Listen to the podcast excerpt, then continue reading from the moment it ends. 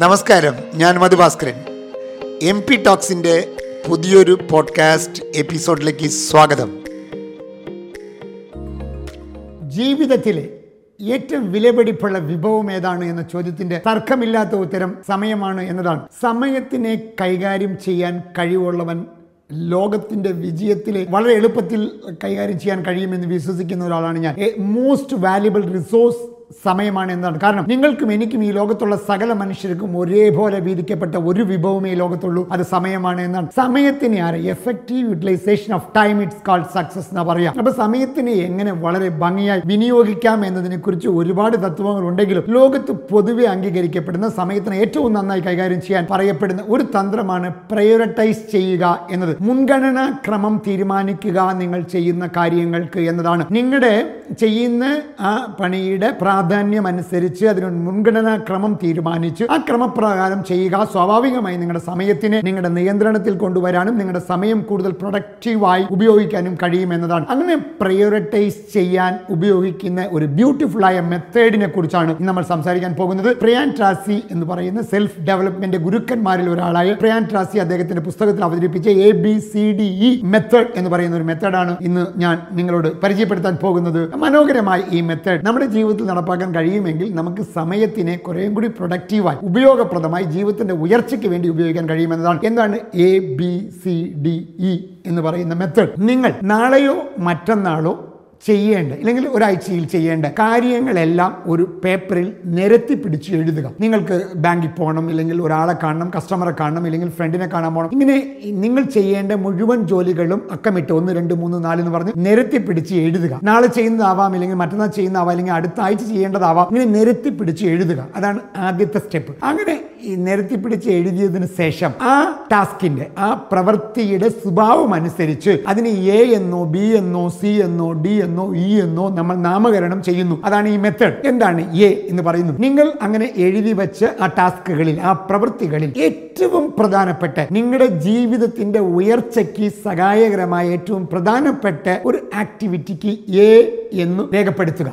A അത് വളരെ പ്രധാനപ്പെട്ടതാണ്. അത് എങ്ങനെ കണ്ടുപിടിക്കാൻ ചോദിച്ചാൽ അത് ചെയ്തില്ലെങ്കിൽ വലിയ പ്രത്യാഘാതം ഉണ്ടാകും, അത് ചെയ്താൽ വലിയ ഉയർച്ചയുണ്ടാകും എന്ന അർത്ഥത്തിലുള്ള ഒരു ആക്ടിവിറ്റി ഏതാണ്? ഇപ്പൊ ഉദാഹരണം, നിങ്ങളൊരു ബിസിനസ്സുകാരനാണെന്ന് കരുതുക. ബിസിനസ്സിൽ നിങ്ങൾ ആകെ വിഷമിച്ചിരിക്കുന്ന സമയത്ത് നിങ്ങൾക്ക് ഇപ്പോൾ ഒരു 10 കോടി രൂപയുടെ ഓർഡർ കിട്ടാൻ പോകുന്നു. അതിന് ഒരാളെ കാണണം, അദ്ദേഹത്തിനെ കണ്ടാൽ ഇത് കിട്ടാൻ സാധ്യത വളരെ കൂടുതലാണ്. എങ്കിൽ നിങ്ങൾ അന്ന് എഴുതിയ പണിയിൽ ഏറ്റവും പ്രധാനപ്പെട്ടതായിരിക്കും. കാരണം അത് ചെയ്തില്ലെങ്കിൽ നിങ്ങളുടെ ബിസിനസ് പൊളിഞ്ഞു പോകുമെന്നും അത് ചെയ്താൽ നിങ്ങളുടെ ബിസിനസ് രക്ഷപ്പെടുമെന്ന അവസ്ഥയിൽ അത് ചെയ്തില്ലെങ്കിൽ വലിയ പ്രത്യാഘാതം ഉണ്ടാകും, നെഗറ്റീവായ പ്രത്യാഘാതം ഉണ്ടാകും, അത് ചെയ്താൽ വലിയ നേട്ടം ഉണ്ടാകും. അതാണ് A കാറ്റഗറി എന്ന് പറയുന്നത്. അപ്പൊ സ്വാഭാവികമായി നിങ്ങൾ ചോദിക്കും, എയിൽ തന്നെ പല ജോലികൾ ഉണ്ടാവുക, അതിൽ തന്നെ ഏറ്റവും പ്രധാനപ്പെട്ടതിന് A1 എന്നും അതിനേക്കാൾ കുറച്ചും കൂടി പ്രധാനം കുറഞ്ഞതിന് A2 എന്നും എഴുതണം. അങ്ങനെയാണ് അതിന്റെ ക്രമം. A2 A3 അങ്ങനെയൊക്കെ ഉണ്ടാവാം. വളരെ പ്രധാനപ്പെട്ട അത് ചെയ്തില്ലെങ്കിൽ വലിയ കോൺസിക്വൻസ് ഉണ്ടാക്കുന്നത്, അതാണ് A കാറ്റഗറി എന്ന് പറയുന്നത്. രണ്ടാമതാണ് B കാറ്റഗറി. അതും പ്രധാനപ്പെട്ടതാണ്, പക്ഷേ A ചെയ്യാത്തപ്പോൾ ഉണ്ടാകുന്ന അത്ര പ്രത്യാഘാതം B ചെയ്തില്ലെങ്കിൽ ഉണ്ടാവില്ല എന്നതാണ്. മൈൽഡ് കോൺസിക്വൻസ് ആണ്, വലിയ അപകടമല്ല. ഇപ്പൊ ഒരു ഉദാഹരണം, നിങ്ങൾക്ക് ഈ 50 കോടി കിട്ടാൻ പോകുന്ന ബിസിനസ് കിട്ടാൻ പോകുന്ന ആളെ കാണണം, അത് A എന്ന് ഇട്ടു. അതേ നേരത്ത് നിങ്ങൾക്ക് വേറൊരു സ്ഥലത്ത് ഒരു പേയ്മെന്റ് കിട്ടാനുണ്ട് 5 ലക്ഷം രൂപയുടെ. അത് നിങ്ങൾക്ക് പ്രധാനപ്പെട്ടതാണ്, പക്ഷേ അത് Aയുടെ അത്ര പ്രധാനപ്പെട്ടതല്ല. അതുകൊണ്ടാണ് നമ്മൾ അവിടെ B എന്ന്, അത് മൈൽഡ് കോൺസിക്വൻസ്, കിട്ടില്ലെങ്കിൽ 5 ലക്ഷം രൂപ ഈ ആഴ്ച കിട്ടില്ല, അടുത്ത ആഴ്ച കിട്ടില്ല, അതുകൊണ്ടാണ് അത് B എന്ന് പറഞ്ഞത്. അപ്പോൾ ഏറ്റവും പ്രധാനപ്പെട്ടതിനെ ചെയ്തില്ലെങ്കിൽ വലിയ പ്രത്യാഘാതം ഉണ്ടാക്കുന്നതിനെ A എന്നും അതിനേക്കാൾ കുറച്ച് ഒരു പ്രത്യാഘാതം ഉണ്ടാക്കുന്നതിനെ B എന്നും നമ്മൾ രേഖപ്പെടുത്തി. ഇനി ശ്രദ്ധിക്കണം, A പെൻഡിങ് ഉള്ള സമയത്ത് B ഒരു കാരണവശാലും ചെയ്യാൻ പോകരുത് എന്നതാണ്. കാരണം Aക്ക് ആദ്യത്തെ പ്രാധാന്യം കൊടുത്ത് അതിന് സമയം കണ്ടെത്തിയതിന് ശേഷമേ Bയിലേക്ക് വരാവൂ എന്നതാണ് ഇതിന്റെ നിയമം. ഇനി C, മൂന്നാമത്തെ നൈസ് ടു ഡു എന്ന് പറഞ്ഞാൽ ചെയ്യാൻ താല്പര്യമുള്ള കാര്യം. ഉദാഹരണം, നിങ്ങളുടെ കൂട്ടുകാരുടെ കൂടെ പോയി കടലിരുന്ന് വർത്തമാനം പറഞ്ഞിരിക്കുക, പിന്നെ കാമുകിയെ കൊണ്ട് സിനിമയ്ക്ക് പോയി, ഇതൊക്കെ എല്ലാവർക്കും ഇഷ്ടമുള്ള കാര്യങ്ങളാണ്, നൈസായ കാര്യങ്ങളാണ്, നമുക്ക് ഇഷ്ടപ്പെടുന്ന കാര്യങ്ങൾ. അതാണ് ഈ നിങ്ങൾ എഴുതി വെച്ച ജോലിയിൽ അങ്ങനെ ഇഷ്ടപ്പെടുന്ന സാധനങ്ങൾക്ക് C എന്നിട്ട് വയ്ക്കുക. അപ്പോൾ നമ്മുടെ നാട്ടിൽ ബഹുഭൂരിപക്ഷ ആളുകളും C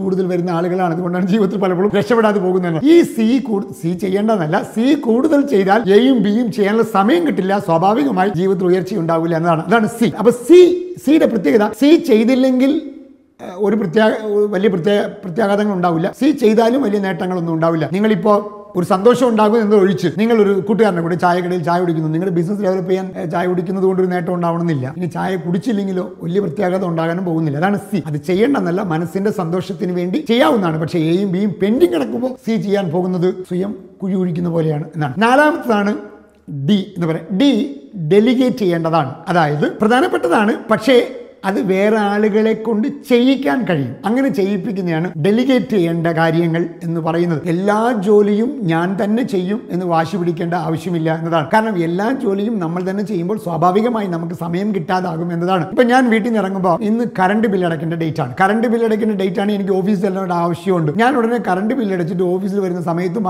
അപ്പോൾ അതിന് സ്വാഭാവികമായിട്ട് എൻ്റെ ഭാര്യയെ ഡെലിഗേറ്റ് ചെയ്യാം. അങ്ങനെ ഡെലിഗേറ്റ് ചെയ്യുന്നത് കൊണ്ട് എന്താ ചെയ്യുന്നത്? ഡെലിഗേറ്റ് ചെയ്യുന്നത് എന്താ സംഭവിക്കുക? രണ്ട് കാര്യങ്ങൾ നടക്കും. ഒന്ന്, നിങ്ങളുടെ സമയം ലാഭമാകും. രണ്ട്, അത് ചെയ്യുന്നത് കൊണ്ട് അത് ചെയ്യുന്ന ആളുടെ കഴിവ് വികസിക്കുന്നു എന്നതാണ്. നമുക്ക് ഭാര്യനെ കറണ്ട് ഏൽപ്പിക്കുന്നുണ്ട്, സ്വാഭാവികമായിട്ട് കറണ്ട് അടയ്ക്കുന്നത് കറണ്ട് ബില്ല് അടയ്ക്കേണ്ടത് എങ്ങനെയാണെന്ന് അവർ പഠിക്കുന്നു, ലോകത്തിന്റെ കാര്യങ്ങൾ. ഇതുപോലെ നമ്മുടെ സ്റ്റാഫിനെ ഡെലിഗേറ്റ് ചെയ്യാം, നമ്മുടെ ഫ്രണ്ട്സിനെ ഡെലിഗേറ്റ് ചെയ്യാം. ഡെലിഗേറ്റ് ചെയ്യാൻ പറ്റുന്ന ജോലികളാണ് നമ്മൾ ഡി എന്ന് പറയുന്ന വിഭാഗത്തിൽപ്പെടുത്തുക. ഈ ബിയിലുള്ള ചില ജോലികളെ ഡെലിഗേഷന് വേണ്ടി മാറ്റി വയ്ക്കാവുന്നതാണ് കേട്ടോ, അതിന് പറ്റിയ പ്രാപ്തമായ ആളുകൾ ഉണ്ടെങ്കിൽ. അതാണ് ഡി. ഇ എന്ന് പറയുന്നത് എലിമിനേറ്റ് ചെയ്യുക, അതായത് അത് ചെയ്യാതിരിക്കുക എന്നാണ്. കാരണം അത് ചെയ്തുകൊണ്ട് ഒരു നേട്ടവും ഇല്ല, പക്ഷെ നമ്മുടെ സമയം പോകുന്നതാണ്. അപ്പോൾ കാരണം ഈ ചെയ്യുന്നത് കൊണ്ട് നമ്മുടെ എയുടെയും ബിയുടെയും സിയുടെ ഒക്കെ സമയം അപകരിക്കപ്പെടുന്നത് കൊണ്ടാണ് ഇ എന്ന് പറയുന്നത്. അതായത് ചെയ്തുകൊണ്ട് ഒരു കാര്യമില്ലാത്ത ചില കാര്യങ്ങൾ, ഇപ്പോൾ വീട്ടിലിരുന്ന് സമയം പോവാൻ വേണ്ടി ടി വി കാണുക, സീരിയൽ കാണുക, അതൊക്കെ ഇയിൽ വരാവുന്ന കാര്യങ്ങളാണ്. അതൊക്കെ കളഞ്ഞ് അങ്ങനെ അപ്പോൾ ഈ ഇത്തരം A B C D E എന്ന് നമ്മൾ ചെയ്യുന്ന ജോലികളെ മുഴുവൻ കാറ്റഗറൈസ് ചെയ്യുന്നത് കൊണ്ട് ഏതാണ് പ്രധാനപ്പെട്ടത് എന്ന് നോക്കി ചെയ്യാൻ സമയം കിട്ടും. പ്രധാനപ്പെട്ട ജോലികൾ ചെയ്യുമ്പോഴാണ്, ജീവിത ലക്ഷ്യത്തിന് സഹായകരമായ ജോലികൾ ചെയ്യുമ്പോഴാണ് സ്വാഭാവിക മനുഷ്യൻ ജീവിതത്തിൽ മെച്ചപ്പെടുക. സമയത്തിനെ ആർ നന്നായി വിനിയോഗിക്കുന്നു അവർ ജീവിതത്തിൽ മെച്ചപ്പെടുന്നു എന്നതാണ്. നിങ്ങൾക്കും എനിക്കും ഒരേപോലെ കിട്ടിയ ആ 24 മണിക്കൂർ ഒരു ദിവസം എന്ന് പറയുന്ന സമയത്തിന് ഏറ്റവും മനോഹരമായി വിനിയോഗിക്കുക. ജീവിതത്തിൽ ഉയർച്ചയുണ്ടാവട്ടെ.